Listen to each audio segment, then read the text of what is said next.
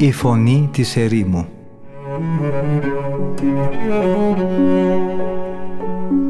Συνομιλίες με τους Αγίους Πατέρες της ερήμου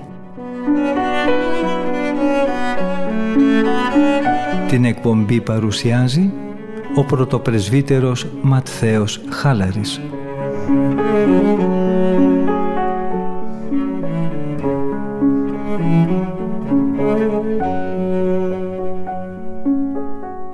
Αγαπητοί ακροατές και ακροάτριες, χαίρετε εν Κυρίω.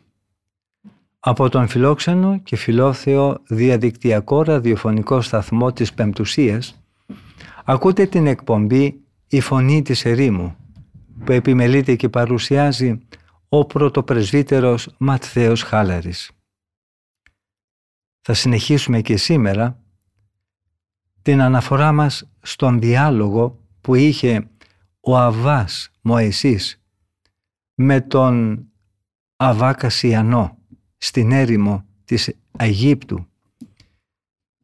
Στις προηγούμενες εκπομπές μας ακούσαμε τον Αβά Μωυσή να μιλάει για το πολύ μεγάλης πνευματικής σημασίας θέμα της διάκρισης.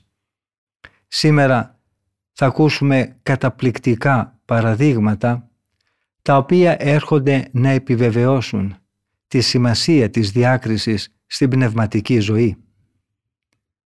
Ο Αβάς Μωυσής για να στηρίξει τη γνώμη του Αγίου Αντωνίου, ο οποίος αναφέρεται εν εκτάσει στο θέμα της διάκρισης, αλλά και τις γνώμες τις σχετικές και άλλων νηπτικών πατέρων, φέρνει ως παράδειγμα ένα γεγονός που συνέβη στον γέροντα Ήρωνα. Αυτός απατήθηκε από τον διάβολο που τον έριξε από τα πνευματικά ύψης στα οποία βρισκόταν πολύ χαμηλά. Ο γέροντας Ήρωνας ήταν άνθρωπος που είχε ζήσει την έρημο επί 50 χρόνια. Τηρούσε συνεχώς τον μοναχικό κανόνα με πολύ ακρίβεια και αυστηρότητα και επιδιδόταν περισσότερο από όλους με πολύ ζήλο στη μυστική ησυχαστική ζωή. Με ποιο λοιπόν τρόπο και με ποια διαβολική πανουργία ξεγελάστηκε αυτός ο άνθρωπος από τον απατεώνα και πώς έπεσε μετά από όλους αυτούς τους κόπους βυθίζοντας με την οδυνηρή πτώση του όλους εμάς, λέγει ο Αβάς Μωυσής, που ζούμε σε αυτή την έρημο, σε βαθιά θλίψη. Δεν ήταν η αιτία της πτώσης του η έλλειψη της διάκρισης. Έλλειψη που τον έκανε να προτιμά τη δική του γνώμη από το να υπακούει στις συμβουλές και στις οδηγίες των αδελφών και των γερόντων. Αυτός ο γέροντας τηρούσε πάντοτε πολύ αυστηρή εγκράτεια και νηστεία και ζούσε αδιάκοπα στο κελί του σε τέλεια απομόνωση. Ούτε κατά την εορτή του Πάσχα δεν συνεόρταζε με τους άλλους αδελφούς. Όλοι οι αδελφοί συγκεντρώθηκαν κατά τη συνήθεια στην εκκλησία και μόνο αυτός έλειπε. Και αυτό από φόβο μήπως από τη διακοπή χαλαρώσει λίγο τον κανόνα του. Έτσι, απατημένος από την ίδια του την έπαρση, υποδέχτηκε και προσκύνησε τον σατανά σαν άγγελο φωτός. Σαν τυφλός δούλος υπάκουσε στις εντολές του και έπεσε μέσα σε ένα πηγάδι που ήταν τόσο βαθύ ώστε μάτι ανθρώπου δεν μπορούσε να διακρίνει την επιφάνεια του νερού. Αυτό το έπαθε γιατί δεν αμφέβαλε καθόλου για την υπόσχεση που του είχε δώσει ο διάβολος. Ο πονηρός τον είχε διαβεβαιώσει ότι επειδή ήταν άξιος και ενάρετος αγωνιστής δεν υπήρχε περίπτωση να διατρέξει κανέναν κίνδυνο. Θα μπορούσε μάλιστα, καθώς του είπε, να αποδείξει ότι αυτό που του έλεγε ήταν αληθινό. Έτσι, έβαλες σε δοκιμασία την ίδια την ασφάλεια της ζωής του.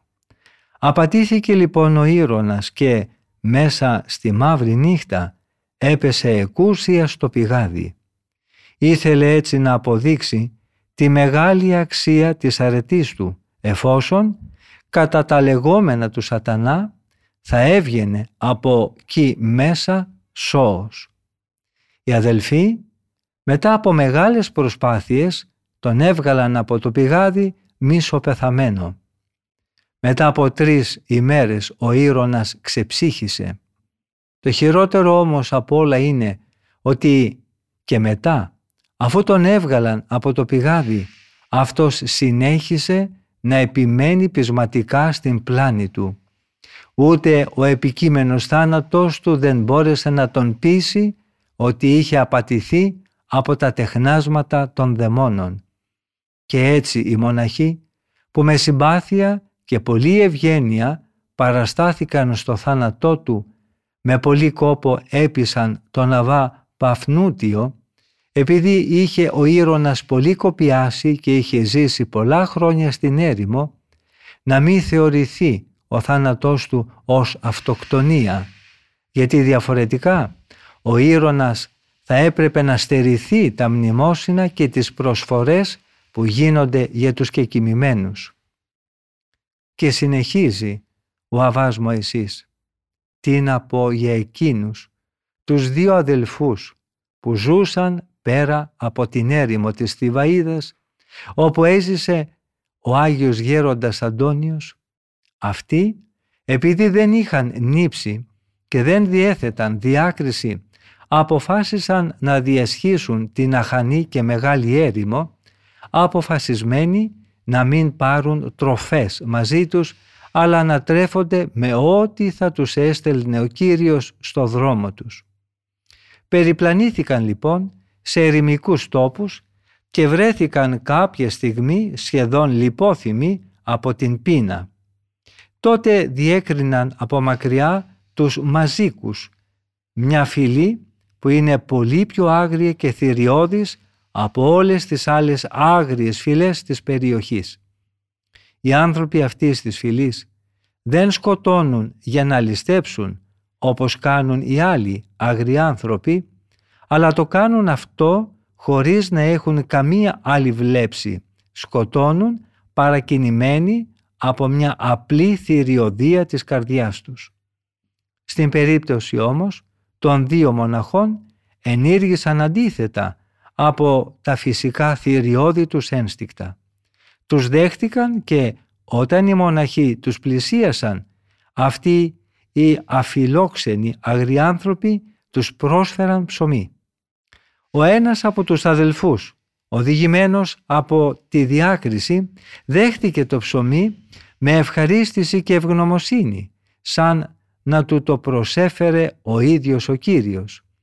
Γιατί σκέφτηκε ότι η τροφή τους δόθηκε από τον Θεό με τρόπο εντελώς παράδοξο, εφόσον αυτοί οι άνθρωποι που πάντοτε χαίρονταν με το να κάνουν φόνους, τώρα όχι μόνο δεν τους σκότωσαν, αλλά και τους πρόσφεραν τροφή για να ζήσουν όντας και οι δυο τους λιπόθυμοι και μισοπεθαμένοι. Ο άλλος όμως, αδελφός, αρνήθηκε την τροφή, γιατί θεώρησε ότι του την πρόσφεραν άνθρωποι και όχι ο ίδιος ο Θεός. Και φυσικά αυτός πέθανε από την πείνα. Βλέπετε λοιπόν συμπεραίνει ο Αβάς Μωυσής. Ενώ αυτοί οι μοναχοί ξεκίνησαν την πορεία τους, ακολουθώντας μια λανθασμένη σκέψη τους, ο ένας με τη βοήθεια της διάκρισης τελικά εποφελήθηκε από την εξέλιξη που είχε το θέμα και δεν παρασύρθηκε από την άστοχη απόφαση την οποία είχαν πάρει βιαστικά και απρόσεκτα. Ο άλλος όμως επέμενε πεισματικά στην ανόητη γνώμη του η οποία ήταν τελείως αδιάκριτη. Γι' αυτό πέθανε με θάνατο που δεν επιτρέπει ο Θεός, δηλαδή θεωρήθηκε ως αυτόχειρας. Και αυτό επειδή δεν θεώρησε σημάδι σταλμένο από τον Θεό το ότι οι βάρβαροι ξέχασαν τη φυσική θηριωδία τους και τους πρόσφεραν ψωμί αντί να τους χτυπήσουν με το σπαθί και γι' αυτό αρνήθηκε την προσφορά τους. Θα σας αναφέρω, συνεχίζει ο Αβάς εσείς, ακόμα και κάποιον άλλον, του οποίου το όνομα δεν θα σας πω γιατί ζούσε ακόμα. Σε αυτόν εμφανιζόταν για αρκετό διάστημα ένας δαίμονας με την λαμπρότητα φωτεινού αγγέλου. Πλανήθηκε λοιπόν από τις αναρρύθμιτες αποκαλύψεις που του έκανε ο δαίμονας και πίστεψε ότι αυτός ήταν Άγιος Άγγελος. Γιατί όταν συνέβαινε αυτό, το κελί του φωτιζόταν χωρίς να είναι αναμένο το λιχνάρι του. Στο τέλος, ο διάβολος τον διέταξε να προσφέρει ως θυσία στον Θεό το γιο του, ο οποίος ζούσε μαζί του στο μοναστήρι με την υπόσχεση μάλιστα ότι έτσι θα αποκτούσε την ίδια αξία με τον Αβραάμ. Είχε τόσο δελεαστεί αυτός ο μοναχός από το επιχείρημα του διαβόλου που πράγματι ήταν έτοιμος να κάνει φόνο. Ο γιος του όμως τον είδε να ακονίζει προσεκτικά το μαχαίρι και να ψάχνει για τις αλυσίδες με τις οποίες σκόπευε να τον δέσει την ώρα της θυσίας. Κατάλαβε έγκαιρα τι σχεδίαζε να κάνει ο πατέρας του και πρόλαβε να τραπετεύσει. Θα πάρει πολύ χρόνο, συνεχίζει ο Αβάς, να σας διηγηθώ την ιστορία εκείνου του μοναχού από την Μεσοποταμία που εγκρατευόταν όσο λίγοι σε εκείνη τη χώρα. Ασκούσε μάλιστα αυτήν την εγκράτεια για πολλά χρόνια, κρυμμένος στο κελί του. Στο τέλος, τόσο αυτός πλανήθηκε από αποκαλύψεις και όνειρα που προέρχονταν από τον διάβολο, ώστε μετά από τόσους κόπους και αγαθοεργίες που ξεπερνούσαν κάθε προηγούμενο, σε εκείνα τα μέρη ξέπεσε ο ταλέπορος στον Ιουδαϊσμό και δέχθηκε σαρκική περιτομή, γιατί ο διάβολος με τα συνεχή οράματα τον είχε παρασύρει και τον είχε κάνει τελικά να πιστέψει το ψέμα για αλήθεια. Για πολύ καιρό ο δαίμονας, σαν αγαθός άγγελος, του αποκάλυπτε πραγματικές αλήθειες. Τελικώς του έδειξε πιστούς χριστιανούς μαζί με τους προεξάρχοντες της Εκκλησίας μας, δηλαδή μαζί με τους Αποστόλους και με τους μάρτυρες. Όλοι αυτοί ήταν μέσα στο σκοτάδι και στην ακαθαρσία. Όλοι ήταν βρωμεροί και παραμορφωμένοι μέσα σε ένα άθλιο περιβάλλον. Από την άλλη πλευρά του παρουσίασε τους Ιουδαίους με τον Μωυσή, τους Πατριάρχες και τους Προφήτες οι οποίοι ήταν πανευτυχείς και λουσμένοι μέσα σε λαμπρό φως. Με αυτόν τον τρόπο ο διάβολος έπεισε τον μοναχό ότι έπρεπε να υποστεί και αυτός περιτομή αν ήθελε να συμμετέχει στη δόξα τους και στην ευτυχία τους. Κανείς από αυτούς τους μοναχούς που αναφέραμε προηγμένως δεν θα είχε απατηθεί τόσο άθλια αν είχε αγωνιστεί να αποκτήσει τη δύναμη της διάκρισης. Όλα αυτά τα ατυχήματα και οι πειρασμοί μας δείχνουν πόσο επικίνδυνο είναι να στερούμαστε τη χάρη της διάκρισης.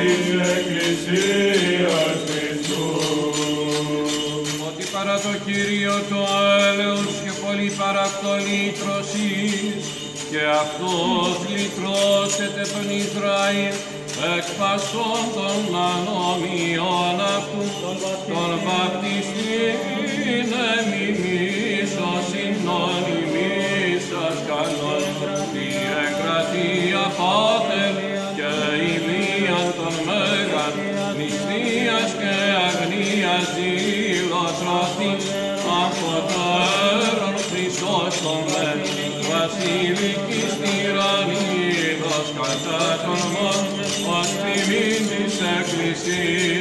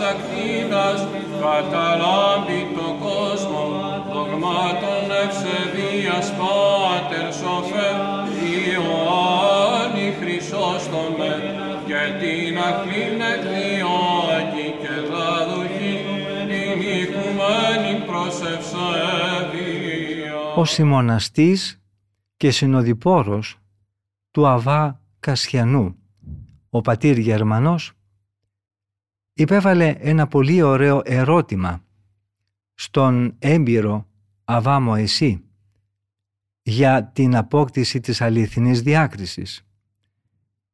Λέγει λοιπόν ο πατήρ Γερμανός «Είναι ολοφάνερο γέροντα και από τα παραδείγματα που μόλις μας είπατε και από τη διδασκαλία των γερόντων ότι η διάκριση είναι κατά κάποιο τρόπο η κεφαλόβρηση και η ρίζα όλων των αρετών. Θέλουμε λοιπόν και εγώ και ο συμμοναστής μου, Αβάς Κασιανός, να μάθουμε πώς θα την αποκτήσουμε ή πώς μπορούμε να ξεχωρίζουμε αν αυτή είναι διάκριση γνήσια από τον Θεό ή αν είναι πλαστή από τον διάβολο.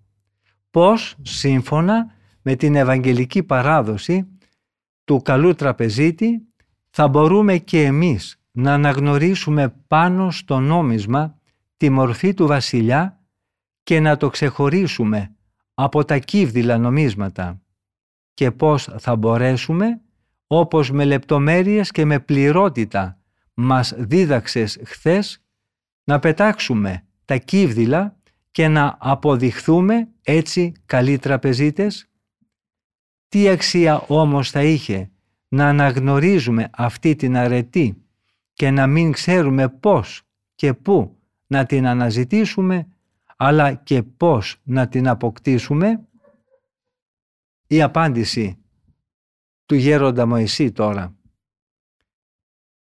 Η αληθινή διάκριση εξασφαλίζεται μόνο με την αληθινή ταπεινοφροσύνη. Απόδειξη αυτής της ταπεινοφροσύνης είναι το να θέτεις τα πάντα, όχι μόνο τα έργα, αλλά και τις σκέψεις κάτω από τη γνώμη των γερόντων.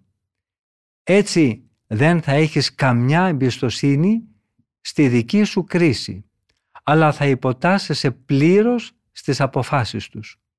Θα αναγνωρίζεις επιπλέον κάτι ως καλό ή κακό, με γνώμονα πάντα τη δική τους πείρα και την παράδοση.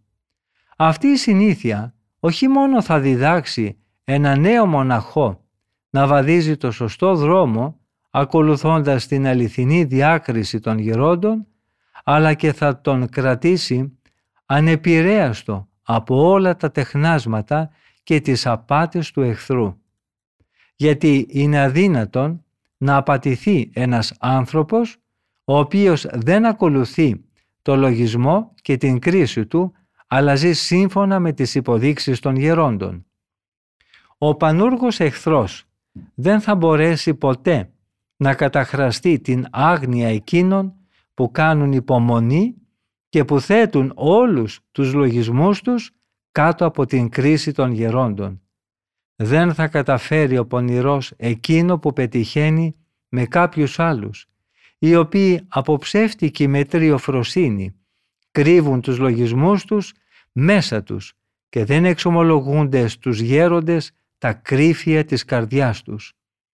Η κακή σκέψη αμέσως μόλις ανακοινωθεί χάνει τη δύναμή της.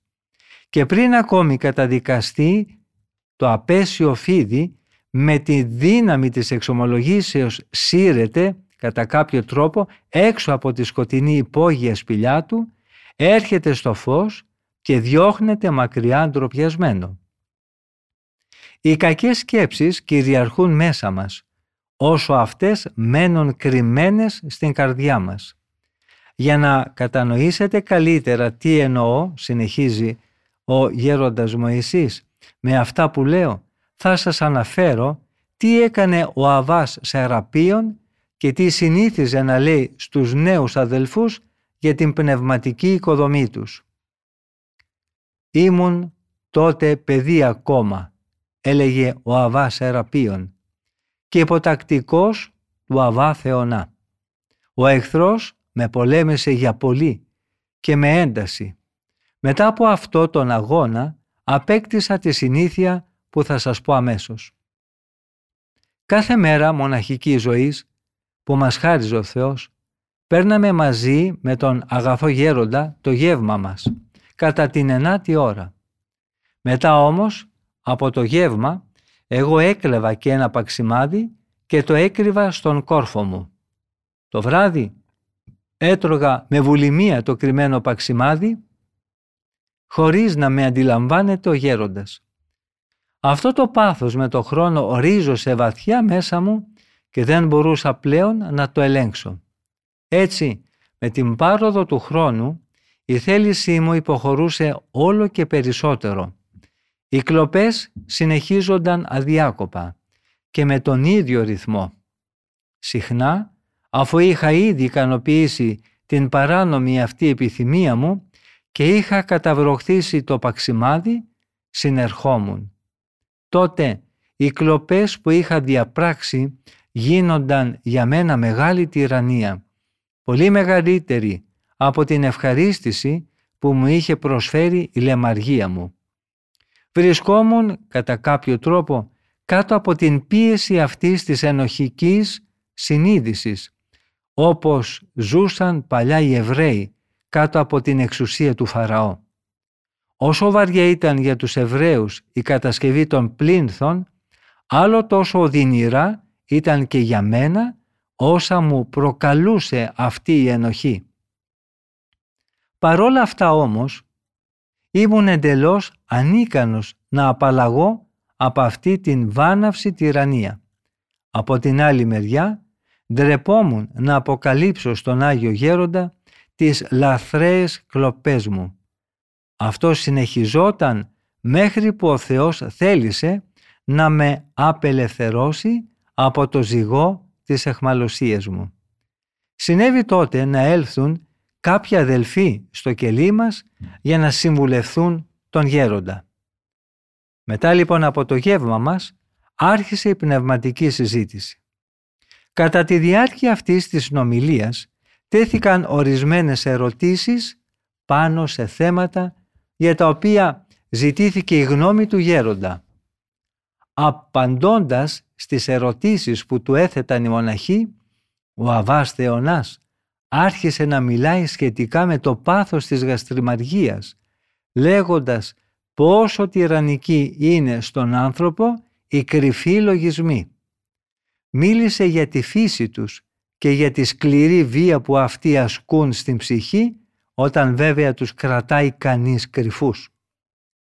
Η δύναμη αυτού του λόγου έφερε κατάνοιξη στην καρδιά μου. Η συνείδηση κράβγαζε μέσα μου, υποδεικνύοντάς μου το σφάλμα μου και μάλιστα τόσο έντονα που με έκανε πολύ να τρομάξω.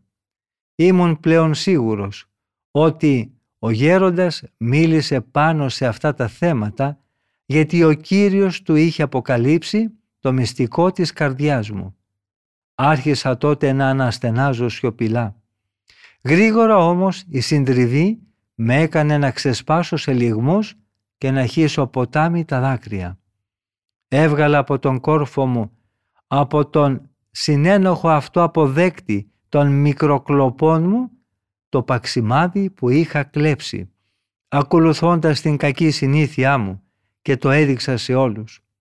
Έπεσα μετά στα γόνατα, ομολογώντας την κρυφή καθημερινή μου αμαρτία και ζήτησα συγνώμη. Μέσα στα δάκρυά μου εκλυπαρούσα όλους να προσευχηθούν για μένα, ώστε ο Κύριος να με ελευθερώσει από μία τόσο βάναυση εχμαλωσία.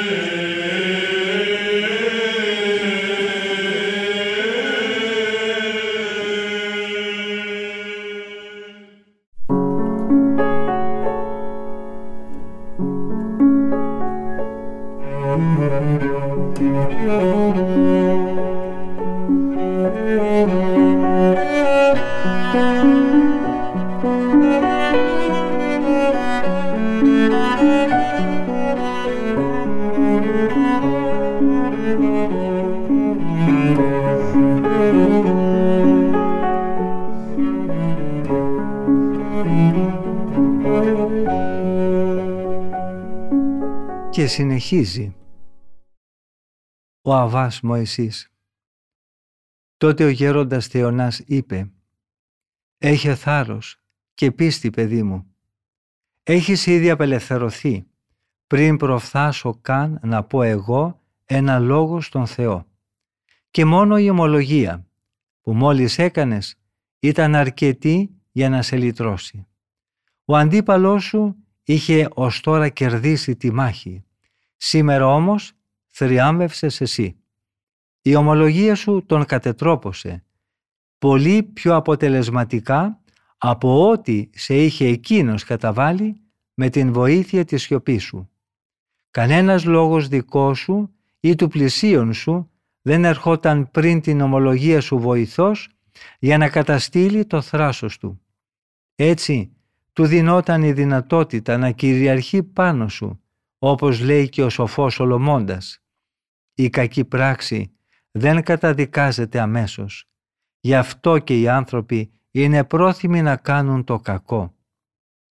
Τώρα όμως που τον εξέθεσες, αφαίρεσες από το πνεύμα της πονηρίας τη δύναμη να σε ξαναενοχλήσει.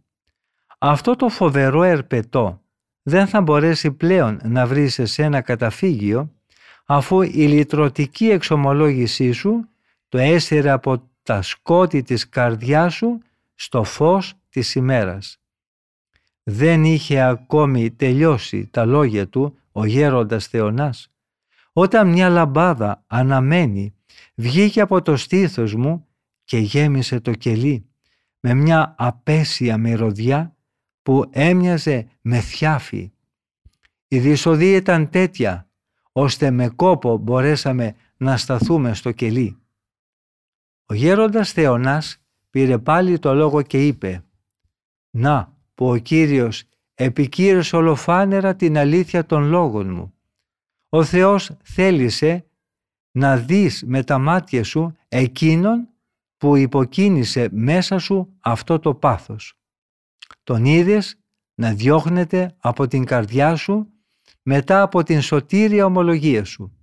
Σε βοήθησε ο Θεός να κατανοήσεις με αυτή την ολοφάνερη φυγή ότι ο εχθρός από τη στιγμή που αποκαλύφθηκε δεν μπορεί πλέον να έχει θέση μέσα στην καρδιά σου. Και πολύ σωστά το προείπε ο Αβάς Θεονάς. Η δύναμη της εξομολόγησής μου κατάργησε και εξαφάνισε μια για πάντα αυτή τη διαβολική τυραννία. Ο δαίμονας δεν επιχείρησε να αναζωπυρώσει μέσα μου όχι μόνο την κακή μου συνήθεια, αλλά ούτε καν τη θύμηση της λεμαργίας μου. Και ποτέ πια δεν ένιωσα να με εγγίζει έστω και με μια στιγμή αυτό το πάθος της κλοπής. Στο βιβλίο του Εκκλησιαστή εκφράζεται πολύ επιτυχημένα η ίδια αλήθεια. Τι ωφελεί λέει τον γητευτή αν ξέρει να γητεύει όταν το φίδι προλάβει και τον δαγκώσει; Με αυτό που λέει θέλει να επισημάνει τον κίνδυνο που διατρέχει κανείς ακόμα και από ένα ελαφρό τσίμπημα. Αν δηλαδή δεν φανερώσουμε τις διαβολικές υποβολές σε κάποιον γητευτή των φιδιών, ενώ σε έναν έμπειρο πνευματικό άνθρωπο, ο οποίος διαθέτει την ικανότητα και την πείρα να βρίσκει μέσα στα σαγηνευτικά και πανίσχυρα λόγια της Γραφής το δραστικό αντίδοτο για τα δαγκώματα του φιδιού και τον τρόπο να βγάζει από την καρδιά το θανατηφόρο δηλητήριό του, δεν θα βρει εκείνος τρόπο να μας προφυλάξει και να μας προστατεύσει από αυτή την απειλή του θανάτου. Για να προσεγγίσει κανείς εύκολα την επιστήμη της αληθινής διάκρισης πρέπει να βαδίζει στα ίχνη των παλαιότερων. Ας μην επερώμαστε λοιπόν και ας μην καινοτομούμε, ας μην αφινόμαστε με εμπιστοσύνη στο λογισμό μας και ας μην τον ακολουθούμε. Ας βαδίζουμε πάντα στο δρόμο που μας υπέδειξαν οι παλαιότεροι με τη διδασκαλία τους και την Άγια ζωή τους. Αυτή η ζωντανή και δοκιμασμένη παιδεία θα μας οδηγήσει στην τέλεια διάκριση και θα μας προφυλάξει από όλες τις παγίδες του εχθρού. Δεν υπάρχει πάθος που να διευκολύνει περισσότερο τον δαίμονα για να κατατσακίσει το μοναχό αλλά και τον κάθε πιστό και να τον οδηγήσει γρηγορότερα στην απώλεια από την περιφρόνηση των συμβουλών των γερόντων και την εμπιστοσύνη στο λογισμό του. Τι τρέλα είναι αυτή που μας δέρνει. Όλες οι τέχνες, όλα τα επαγγέλματα που επινοήθηκαν από την ανθρώπινη σοφία, που το μόνο καλό που προσφέρουν στον άνθρωπο είναι η εξασφάλιση των υλικών αγαθών και αναγκών της ζωής και που ανήκουν στο χώρο του ορατού και του εφήμερου απαιτούν οπωσδήποτε έναν εκπαιδευτή. Και αυτή η τέχνη, αυτός ο μυστικός και αόρατος χώρος της πνευματικής παιδείας, της οποίας αντικείμενο είναι ο λεπτός και ευαίσθητος χώρος της ψυχής, είναι ποτέ δυνατόν να έχει εκπαιδευτεί τον ίδιο λογισμό και να ολοκληρωθεί χωρίς έμπειρο δάσκαλο και οδηγό. Και πολύ περισσότερο μάλιστα όταν το σφάλμα δεν δημιουργεί μονάχα μια προσωρινή μικρή ζημιά η οποία μπορεί εύκολα να διορθωθεί αλλά ένας λανθασμένος χειρισμός μπορεί να προκαλέσει το χάος και τον αιώνιο θάνατο. Αυτό είναι αδιανόητο. Γιατί οι εχθροί που συναντάει κανείς εδώ δεν είναι ορατοί, αλλά αόρατοι και αδίστακτοι. Εδώ δίνεται διαρκής νυχτήμερη μάχη. Δίνεται μία μάχη πνευματική και φυσικά όχι εναντίον ενός μονάχα ή δύο εχθρών, αλλά εναντίον αναρρύθμιτων λεγεώνων. Εδώ επιχειρείται μια αναμέτρηση της οποίας η έκβαση είναι τόσο περισσότερο αβέβαιη όσο πιο μανιασμένος είναι ο αντίπαλος και όσο πιο καμουφλαρισμένη η επίθεσή του. Ας μη διστάζουμε λοιπόν ποτέ να ακολουθούμε τα ίχνη των παλαιότερων. Ας μη δυσκολευόμαστε να τους αναφέρουμε τους λογισμούς που ξεπετάγονται μέσα μας. Ας τα ομολογούμε όλα, παραμερίζοντας κάθε ντροπή που θα τους κάλυπτε και που θα διευκόλυνε την παραμονή τους μέσα μας.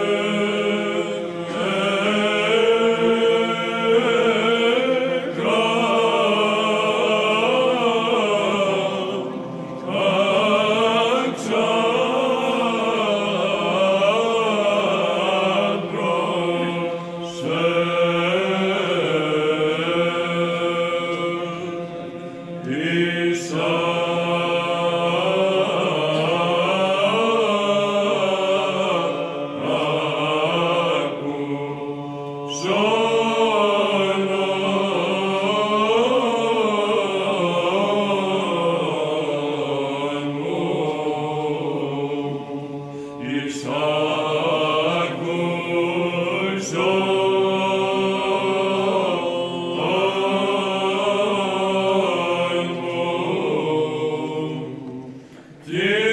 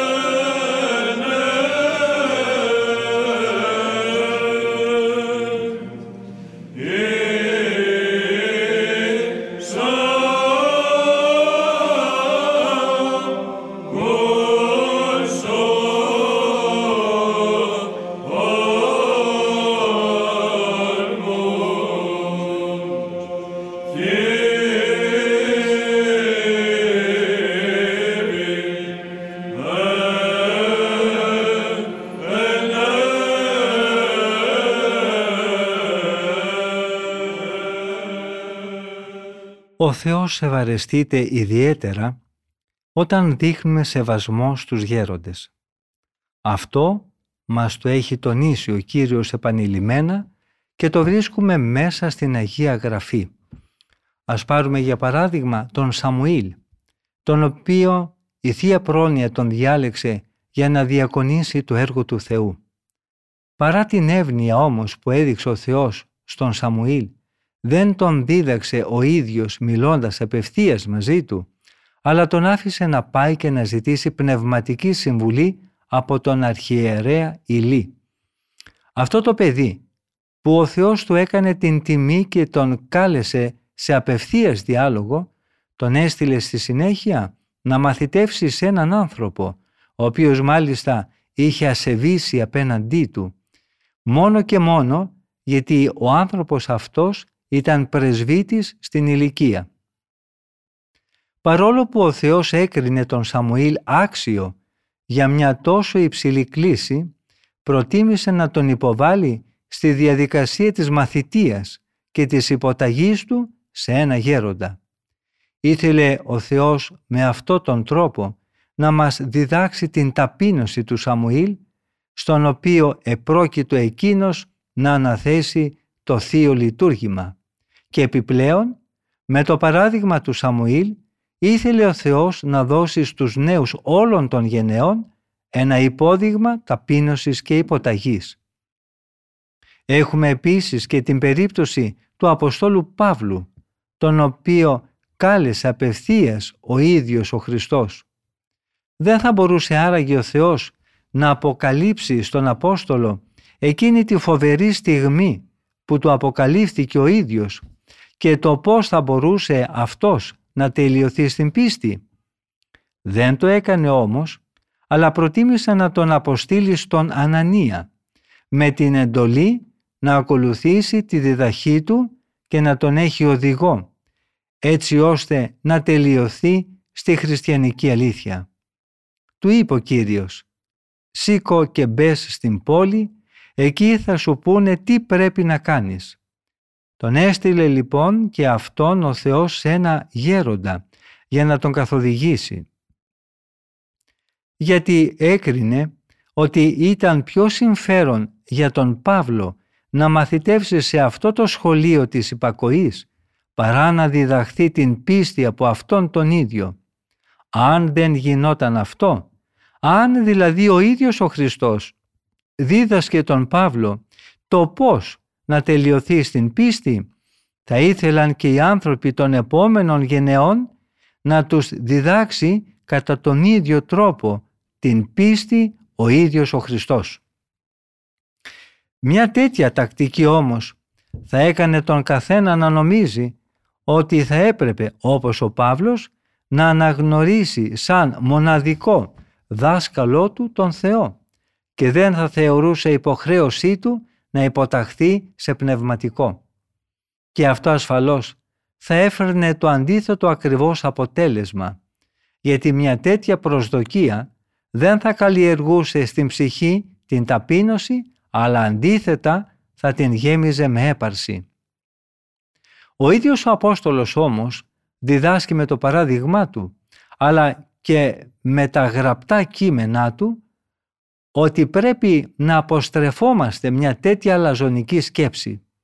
Μας διαβεβαιώνει ο ίδιος ότι ανέβηκε στην Ιερουσαλήμ μόνο και μόνο για να κοινοποιήσει στους αδελφούς και στους προκατόχους του στο αποστολικό αξίωμα, υποβάλλοντας έτσι τον εαυτό του σε ένα είδος ιδιωτικών και αδελφικών εξετάσεων, το Ευαγγέλιο που είχε κηρύξει στα έθνη με τη συνέργεια της χάρης του Αγίου Πνεύματος και τη δύναμη των θαυμαστών σημείων που επιτελούσε. Λέει χαρακτηριστικά στην προς Γαλάτας επιστολή «Τους εξέθεσα το Ευαγγέλιο που κηρύττω στους εθνικούς. Το εξέθεσα ιδιαίτερα στους προκρίτους, μήπως αγωνίστηκα ή αγωνίζομαι μάταια.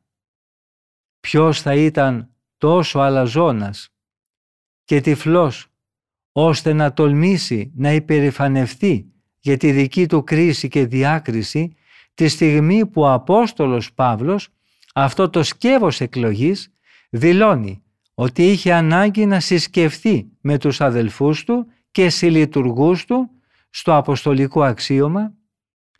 Στο παράδειγμα του Αποστόλου Παύλου έχουμε μια ολοφάνερη απόδειξη ότι ο Κύριος δεν δείχνει σε κανένα μας την οδό της τελειότητας την στιγμή που υπάρχουν πνευματικοί οδηγοί και εμείς περιφρονούμε τη διδαχή και το παράδειγμά τους, αδιαφορώντας για το αγιογραφικό παράγγελμα που θα έπρεπε με ζήλο να τηρούμε και το οποίο λέει «Ρώτησε τον πατέρα σου και θα σου το διδάξει, τους πρεσβυτέρους σου και θα σου το πούν».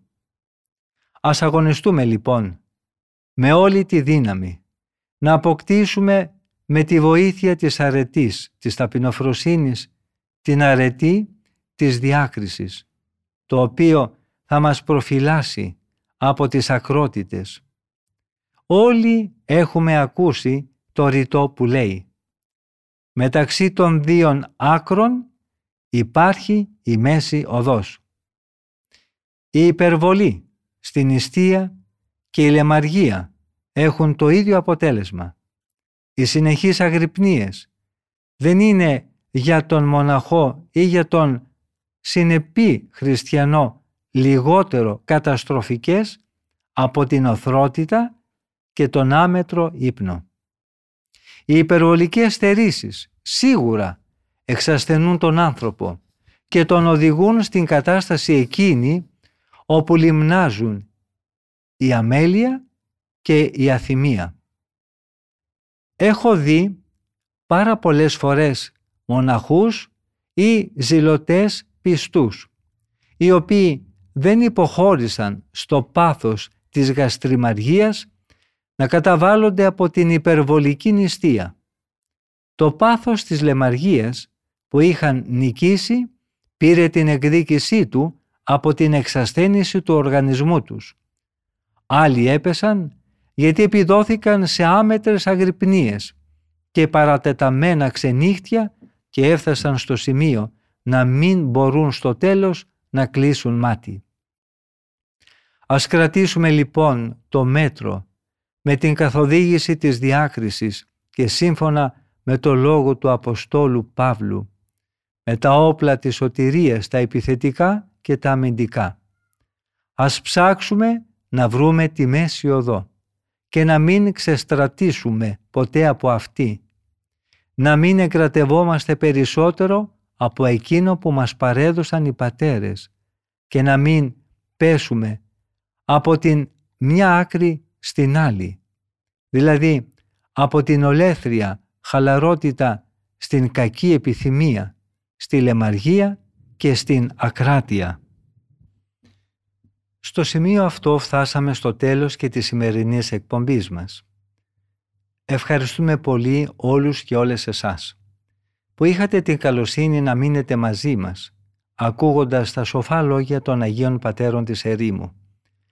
Θα συναντηθούμε και πάλι στην ίδια ραδιοφωνική συχνότητα της Πεμπτουσίας την επόμενη εβδομάδα, την ίδια μέρα και ώρα. Από τον ομιλούντα και τον τεχνικό του ήχου θερμές ευχές για μία ευλογημένη μέρα. Ο Θεός με θυμών.